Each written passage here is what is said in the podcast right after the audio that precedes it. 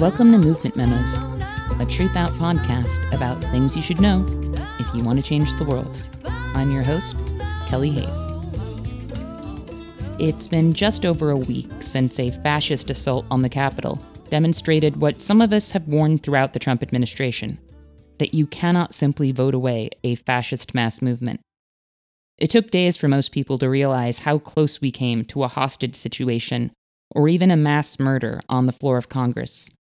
The vice president could have been assassinated. A Republican member of Congress offered clues on social media as to the whereabouts of House Speaker Nancy Pelosi.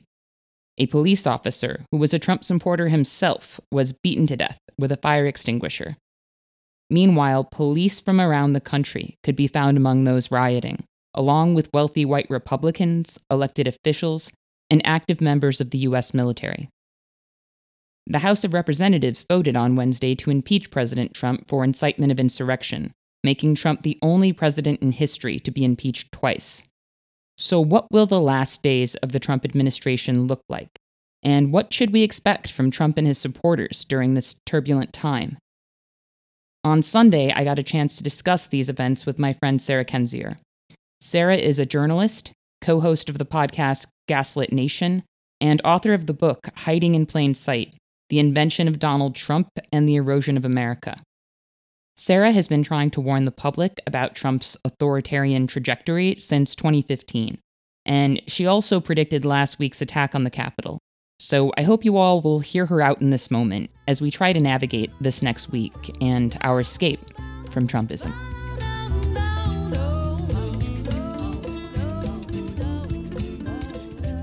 Many people were shocked last week when a right wing mob raided the Capitol building in a violent spectacle that left five people dead. Others were less shocked by these events. One of those decidedly unshocked people is author and journalist Sarah Kendzior, who was with us on the show today. Sarah is the co host of the podcast Gaslit Nation and a regular guest on Movement Memos. Sarah, welcome back to the show. Oh, thank you for having me. I say you're a regular guest, but I feel like some of you are sort of roving co hosts at this point. Pretty much. I seriously just love our conversations, and I- am so glad you're here today. Oh, well, um, thank you for having me back. It's honestly therapeutic to talk to somebody else who actually understands what's going on. So that's great. It's one good thing. I hear that. Well, we have watched people react to this in a variety of ways. We have seen people acting shocked and surprised. We have seen a lot of nonsense about unity. We have seen a lot of obfuscation of the severity and character of what really happened that day. As someone who has been painstakingly trying to educate and warn people about Trump longer than anyone I know, what was your gut reaction when this happened? I was expecting this to happen because they had announced it. You know, the perpetrators had announced it. You know, the Proud Boys, members of QAnon, various militants had given out the date, the time, the place. Even before they had done that, there were people making statements that were making me concerned. Uh, Michael Cohen, for example, kept talking about January 6th as a day that Trump did not want to be in DC, um, and something about the way he kept repeating the date and saying that made me think, well, you know, perhaps something very bad is in store for that day. And this was long before it was announced. But it was not just the attack itself that I dreaded, but this sort of reaction to it, this sort of hesitancy, this ticking clock. It's extraordinarily dangerous. It's been dangerous the whole time, but the danger has been maximized now. If they do this kind of violent attack with five people dead, including a police officer, and there are no repercussions, then, then what are their repercussions for? How far will they take it? I think Trump really thought it was a win win situation for him. If he really stopped the certification that day, maybe he thought he would really get to stay in power. But as a showman, I think he was really counting on the spectacle as much as anything. Presidents tend to legacy shop late in their terms, but I think Trump is more of a legend shopper. I think he thought that even if the siege failed, it would be the remember the Alamo call of 2024 and we're seeing him kind of focused on the Alamo now. I also think he wanted his supporters to get hurt. I don't think he considered the possibility that they would kill members of law enforcement, because for one thing, I don't think he's much of a thinker. But I think he really thought that some of his fans would get mowed down and that he would have the upper hand in some way with that martyr narrative. What do you think is happening with him right now and how he's processing how this actually played out? Well, first, I think you're absolutely right. I think they were looking for martyrs. Trump has never cared what happens to his own supporters. They're just background players in the reality TV show of Donald Trump. And that's how he thinks about everything. You know, he plays himself, he plays a fictional version of Donald Trump, you know, whether it's a big business tycoon or whether it's this, you know, outsider renegade president, which is how he tried to portray himself despite running for the presidency or nearly running uh, five times and being immersed in politics politics um, as well as Kremlin activity for 40 years. Uh, nonetheless, you know, and so that is exactly what he was doing. He was trying to create images, he was trying to create a mythology around himself, he was trying to push the destruction of the United States forward because that's the key thing to understand is that he does not care if this country survives. He would, in fact, prefer that it doesn't so that he and his oligarch and plutocrat backers can basically take what remains, can take what's left of the United States, divide it amongst themselves, uh, sell off the resources and so forth, and, and make a lot of money. So that's what has um, distinguished him from similar past autocratic leaders. And so some of this is is pragmatic. I mean, they they really want the United States to collapse. They don't want to collapse personally. Uh, that's the only thing they care about is their individual survival, and that puts us as citizens in an extremely vulnerable and dangerous position. It puts uh, officials in the United States government who are actually trying to do their job uh, in a terrible position. And I also think this was an opening salvo uh, for a number of reasons. In part because they've announced further attacks on January 17th and, of course, on Inauguration Day, but also because for all of the carnage on display, there was some restraint. There wasn't, you know, as much gun violence as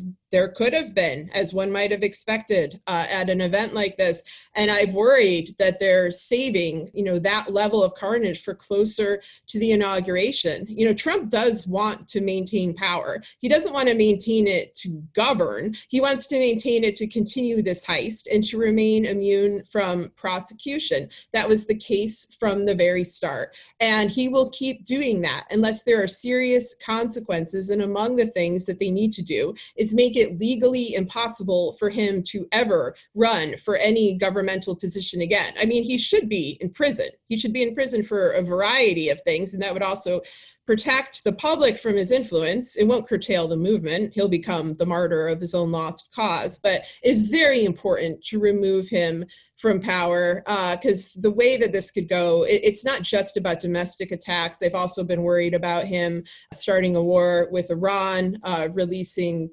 weaponry. There are all sorts of very destructive uh, things he could do, some of which would lead to irreparable damage.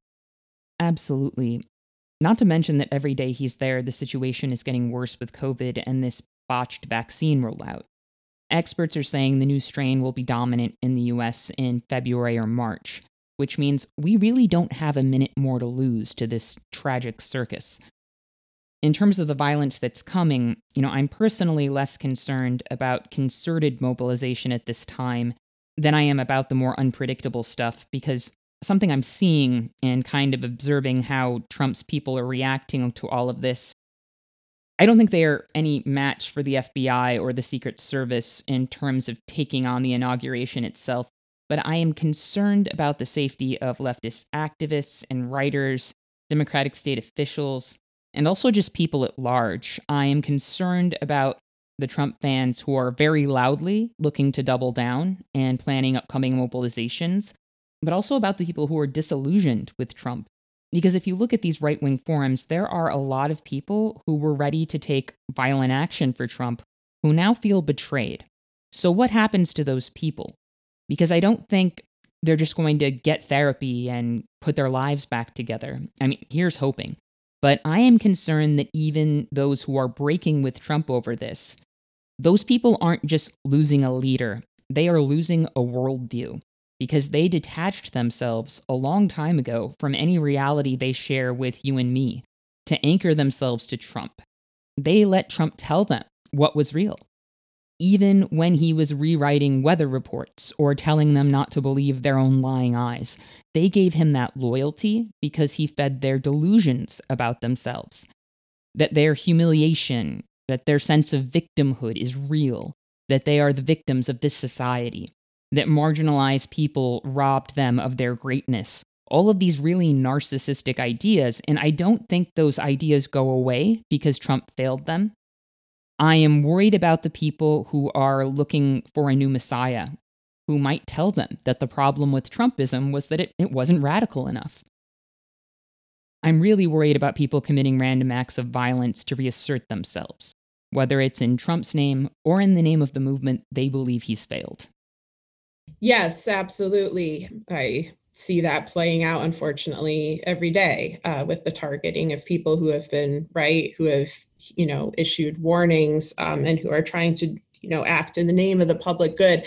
I also agree that this is a disparate movement if you can call it even a movement. You know it's it's not monolithic. When people would talk about there being a second civil war they sometimes would frame it in this kind of 19th century fashion of you know union versus confederacy or you know across geographic lines. Uh, i never envisioned that. I saw a danger more of you know many many timothy mcveigh type actors. And that's the thing is that it just takes one person to cause an incredible amount of damage. And we just had the bombing in Nashville, you know, and it's incredible that that happened and it's basically just been forgotten. It's dropped off the news cycle, in part because no one died because of his bizarre warning beforehand. But it seems that he was motivated uh, by a lot of the same online conspiracies, I guess in this case about 5G, that motivate some of Trump's acolytes. Uh, and he did blow out infrastructure for, I believe it was a 180 mile radius around Nashville, which itself is a threat. You know, it, it is a danger. That was not a nonviolent bombing or whatever euphemism pundits like to throw out there to call him anything other than what he was, which was a suicide bomber. So I could definitely see more activity like that. It, it is interesting that you're saying that people are pulling away. Uh, I've seen some examples of that from discussions on forums um, or on Parler. You're also seeing people like Lin Wood pushing, uh, you know, like this is the final countdown. Like we've got to give it our all now because they're really coming after us. They've taken away our social media. They're trying to take away Trump illegally, as, as he always claims it. So there are people going through incredible emotional turmoil. I also see people expressing regret. In some cases, I'm sure it's because they simply don't want to be arrested. But I, I, think that, you know, it's one thing to live out a kind of vigilante fantasy on the internet. It's another thing to do that in real life and know that you contributed to the deaths of five people and that that is going to be true for the rest of your life. There's nothing you can do to get those people back or take away what you've done. And so I do think it, it's hitting home for some people, but I also think it's, you know, it's probably useful in the situation to speak to experts who studied cults, like Jim Jones's cult, for example, and what happens uh, when the leader knows that things are closing in on them. I'm not sure Trump actually feels that way. I feel like he doesn't have the capacity to realize it or in his view, if he's going to go down, he's going to blow everything up. And that, of course, includes blowing up his own followers, you know, using them as cannon fodder, uh, which is essentially what he's doing now. But I think that people may be going through that very confusing emotional process. Uh, many of them truly believed the lies that they were told I was reading about the woman um, who was killed. What I had read about her was interesting is that she started out as an Obama voter. She was kind of lured into the disinformation wormhole of QAnon. And one of the things that clinched it for her, that what they were saying was true, was the Epstein case and his arrest. Uh, and then suddenly, all of the other fatuous claims that QAnon makes, you know, for example, that Trump is a great savior and he's rescuing America from rampant criminality, from elite sexual predators and blackmail schemes, it all seemed validated. That case validated a worldview that was not based in factual reality for the most part. You know, QAnon takes grains of truth and then smothers them in propaganda. And the propaganda is what they swallowed.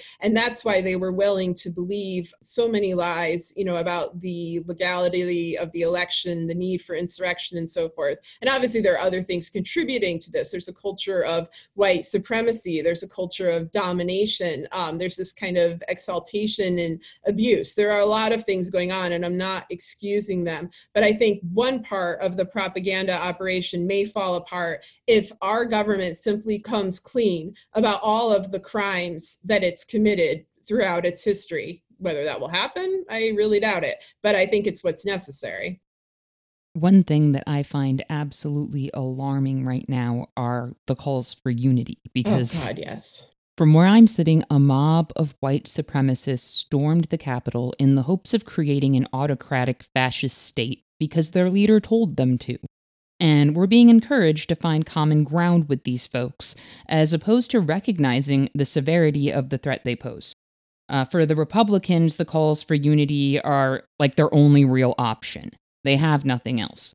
But calls to let bygones be bygones will be bipartisan. We already see the everyman mythologies some people are building around the Capitol Raiders. To me, one of the worst things the media could do right now is pour fabric softener over fascism, trying to normalize these folks, and where they were coming from is dishonest and dangerous.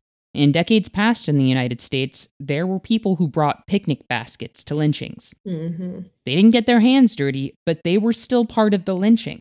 So, all this stuff about how some people were just there to go to the demonstration, like, I can't handle it. This isn't a vigil where violence unpredictably broke out. Those people who went to DC to stop the steal went there to halt a transition of power. They rallied around Hitler quotes and calls for trial by combat, and then they marched to the Capitol. And we could have wound up with a lot of dead Congresspeople and Capitol workers. As is, five lives were lost. But we are being told we have some shared social essence with these folks that somehow overrides the fact that they raided the Capitol to hunt legislators, so that white supremacists could keep a fascist president. The idea of unity is obviously about restoring order. But at what cost? I find it absolutely terrifying. Yeah, it's awful. The only unity we can have is against fascism. You cannot have a kumbaya moment with a mafia state. And obviously, you cannot have unity with people who think it's fine to murder uh, our representatives in government. You cannot have a democracy with people who support fascism. I mean, we're, we're simply not on the same page. And, you know, one of the outcomes of Trump's assault on truth has been an assault on law. You know, often in a very literal way, where he has his henchmen rewriting laws, bending laws. Uh, you know, there are judges that are appointed, uh, you know, strictly to carry out, you know, his uh, desires. You saw this in the Manafort case, you know, where Manafort, a career criminal who ran a group called the Torturers Lobby, was called by the judge uh, someone who led a quote otherwise blameless life. He then gets pardoned. We've seen rampant abuse of the legal system, but we've also seen, you know, people just kind of lose their conception of, oh, you know, what do laws really mean anyway?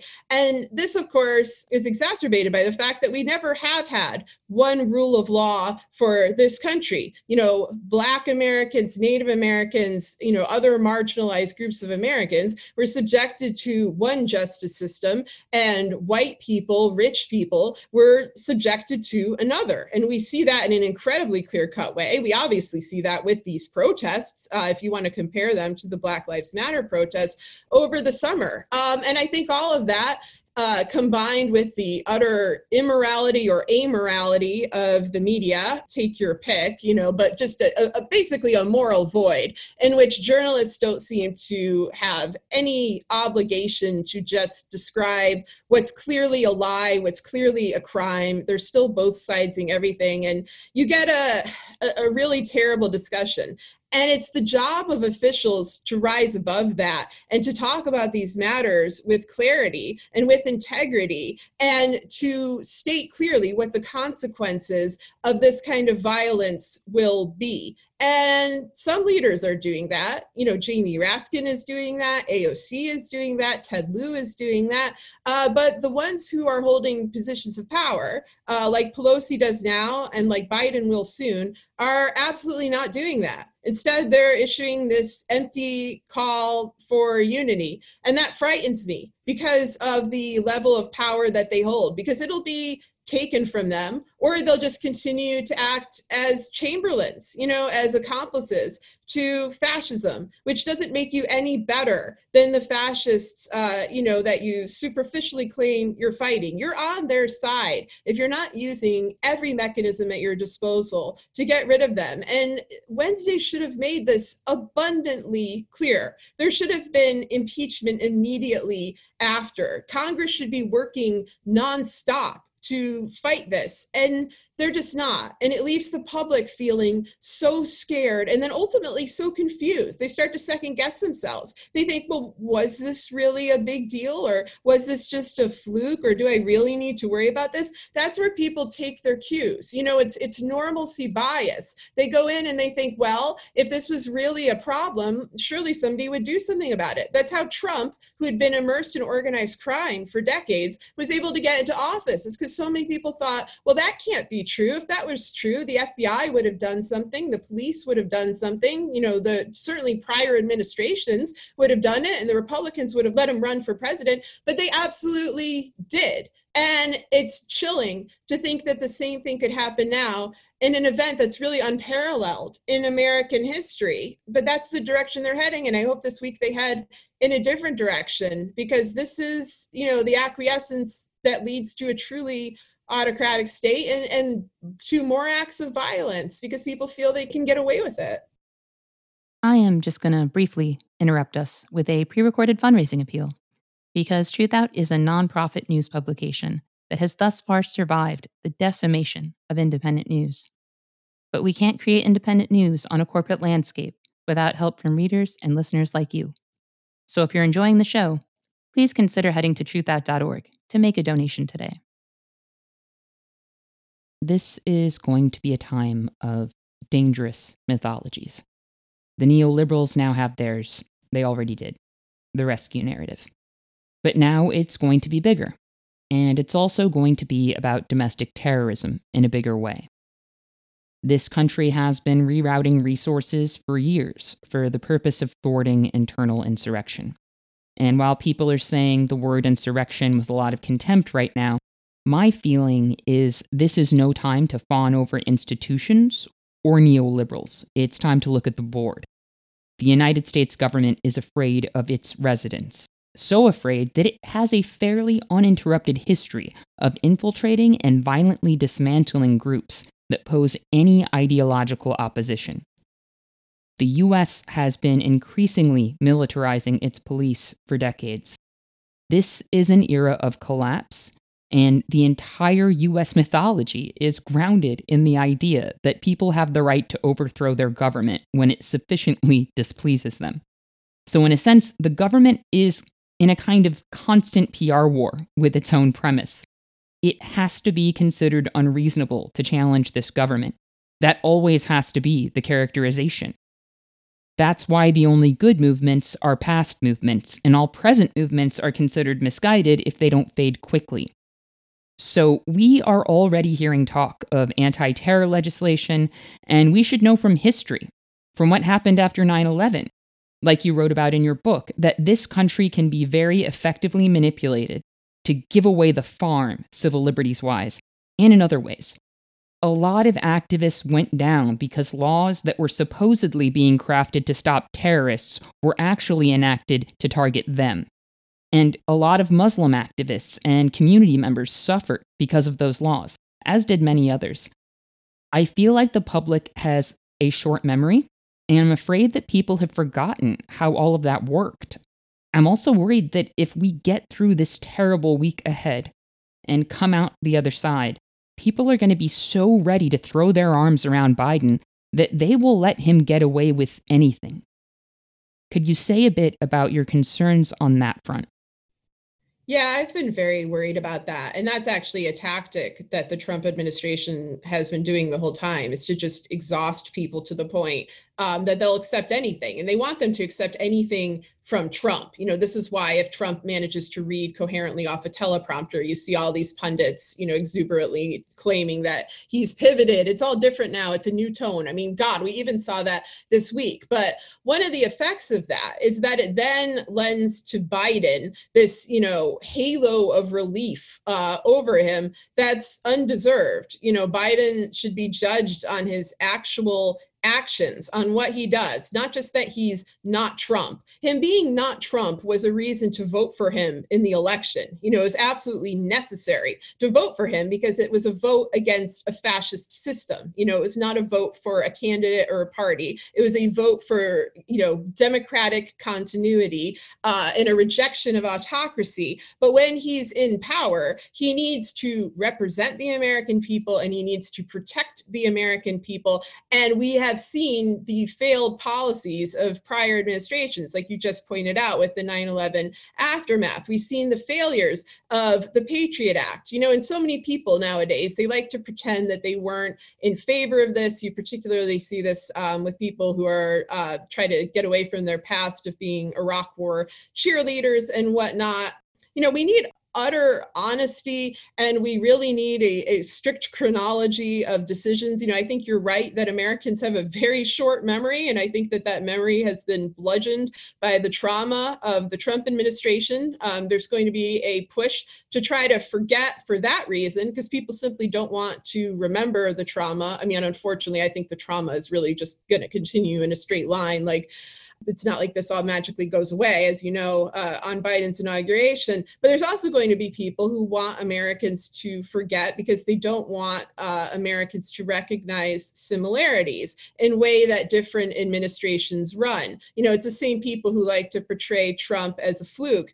instead of a culmination, where you could really see the roots of Trump in the Reagan era and then just, you know, go right through the, the Clinton and Bush and Obama eras. You know, sometimes you're dealing with complicity and malice, and sometimes you're dealing with negligence, but it all adds up to an assault on our country and on our rights. And I think the, the goal is just to silence discourse and to do this whole kind of like, if you're not with us, you're against us thing to people who are just progressives and good citizens and who want the right thing for their country and who are looking honestly at the severity of our problems and wanting to know well what can we do to remedy these crises? I mean we just have so many. We have covid we have climate change we have domestic terrorism we have rising fascism we have systemic racism they all need to be taken care of. And I feel like there's this um, encouragement to coddle our leaders, to treat them like little babies, like, oh, they're so worn out, they're so traumatized from this year. It's like,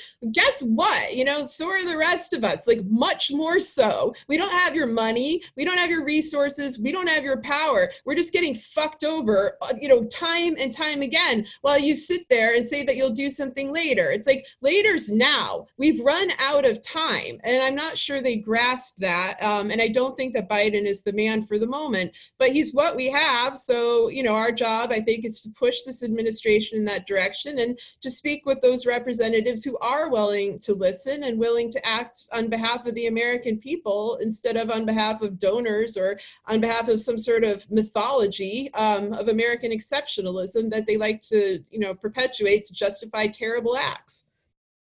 Do you think he will pardon himself and do you think he will pardon the people who are being charged with the Capitol raid? I do think he will try to pardon himself. Legally, I am not quite sure how that works. I mean, it's also possible he'll have he'll resign very quickly um, before he's about to go out and have Pence pardon him. I mean, he will do anything that his lawyers advise um, in terms of how to get immunity from prosecution because he is a career criminal and there is a lot um, that he can be charged with. As for the people at the you know at the siege of the Capitol, I'm not sure. It depends what he wants to do with them going forward. You know, I think he holds them in contempt. He holds his own followers in contempt because he thinks, you know, you were stupid enough to fall for my shtick. Like I literally live in a golden tower in New York City, and you think I'm a man of the people, and you think that I care about you. And so there's some uh, element of that where I think he would kind of get off on the idea of abandoning someone just for sadistic pleasure. Also, if he does see, you know, his fans pulling away from these extremist movements, having uh, second thoughts, expressing those thoughts on social media. Uh, if he sees that, he may think that they need collective punishment, and so therefore they don't get a pardon. But if he thinks that, that the wind is blowing his way, um, that he's leading a successful quote unquote insurrection, and that a pardon of these individuals uh, will help stimulate that, will help continue the chaos and destruction, then yeah, it's just whatever is, uh, you know, of greatest utility to him at the time. He's a transactional figure. So I think it could really go either way, depending on how the next two weeks play out. I absolutely agree. I think he will take steps to try to ensure his own immunity. And I think he is probably equally willing to sacrifice or spare his supporters who have been arrested, depending on what he thinks will serve his self interest. For Biden supporters, I think we're definitely going to see a lot of 9 11 energy at work here.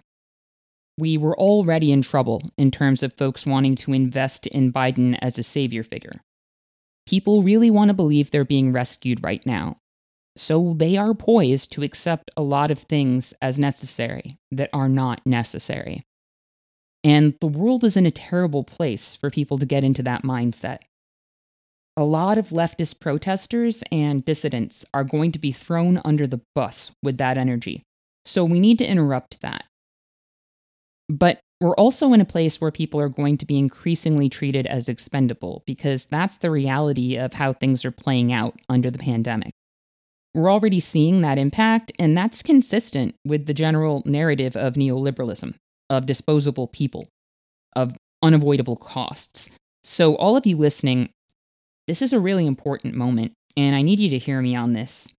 You have to be an ambassador for reality, because a lot of people aren't going to want anything to do with it in the coming months.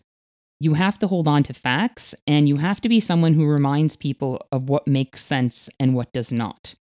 This is going to be a war of mythologies neoliberal and right wing, whatever shape that takes in the coming months.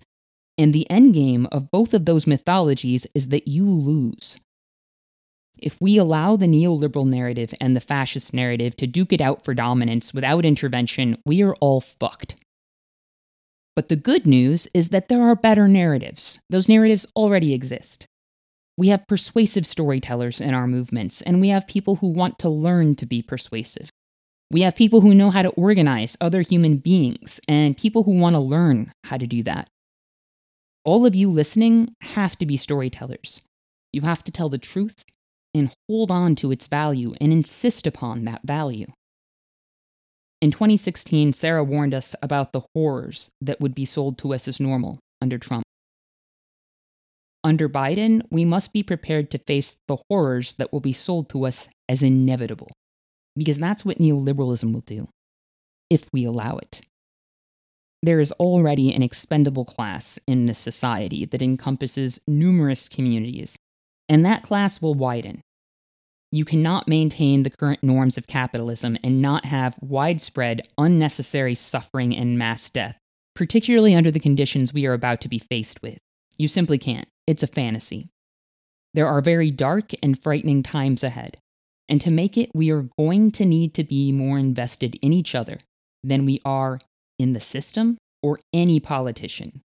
We need solidarity, not saviors. Austerity kills, and we are going to have to live in opposition to that. Sarah, is there anything else you would like to add to that?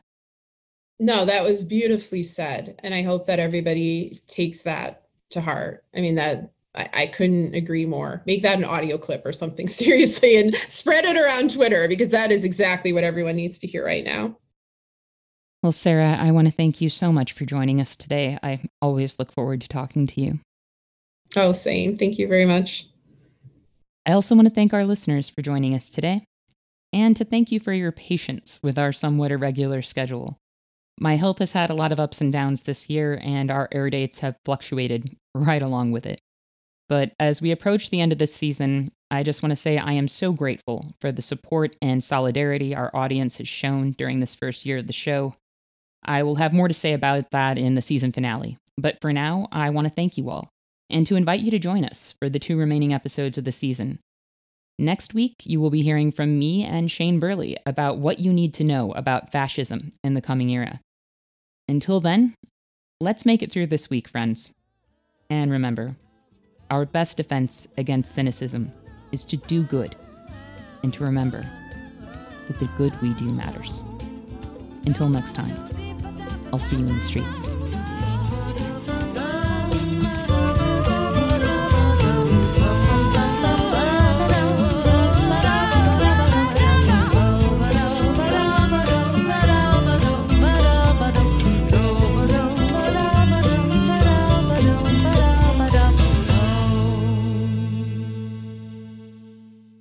Thank you for listening to Movement Memos. This show wouldn't exist if it weren't for Truthout, and Truthout's independent news and commentary wouldn't exist without listeners and readers like you. We have no paywalls, no corporate sponsors, and no ads, except for fundraising appeals like this one. So if you can and would like to support our work, please consider dropping by truthout.org to make a donation today.